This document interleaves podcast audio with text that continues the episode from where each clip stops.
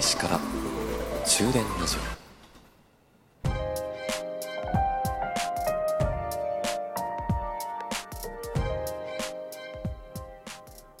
こんばんは朝日です。終電ラジオ62号車でございます。えー、日付変わって9月1日ということでこの終電ラジオも丸2ヶ月が経ったところでございます。いつもありがとうございます。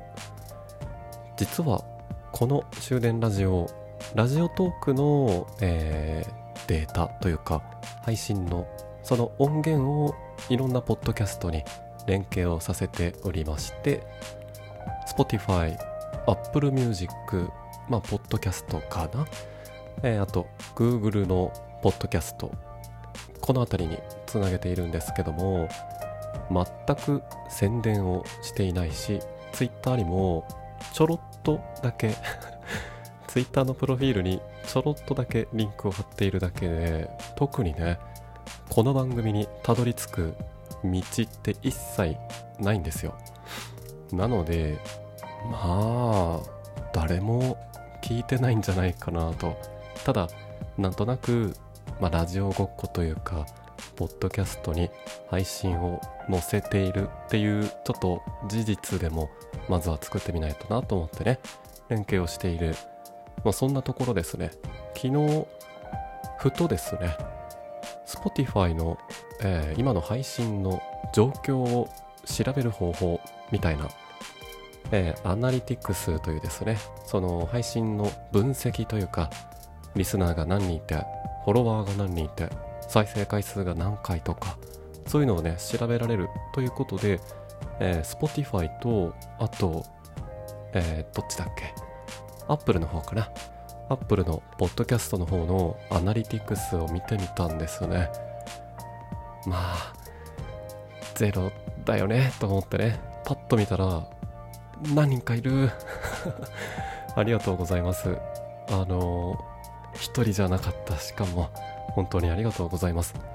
そんでもってねこの2つに関してはそのリスナーさんがどこで聞いているかっていうのがわかるんですね。私はもともとラジオトークで、えー、こうやって配信をしていてラジオトークのアナリティクスではどこの人が聞いてるっていうのまではねわからないんですけどこの2つはわかるんですよ。でね私てっきり日本の方だけが聞いているのかなと思ったらどっちかがカナダの方が 聞いてくださってますね。カナダの方聞いてますでしょうか？いつもありがとうございます。そんでもってもう片方の方はアメリカとドイツだったかな？ええー、なぜなぜここにたどり着いたんでしょうか？しかもね明らかにフォローしてくださっているようなそんな気がします。多分その国の方が。私びっくりしましたね。ポッドキャストでまさかねこんな 中身ない配信を海外の方が聞いてくれるなんてね夢にも思っていませんでした。日本の方なのかな？それとも日本語の勉強に。であとですね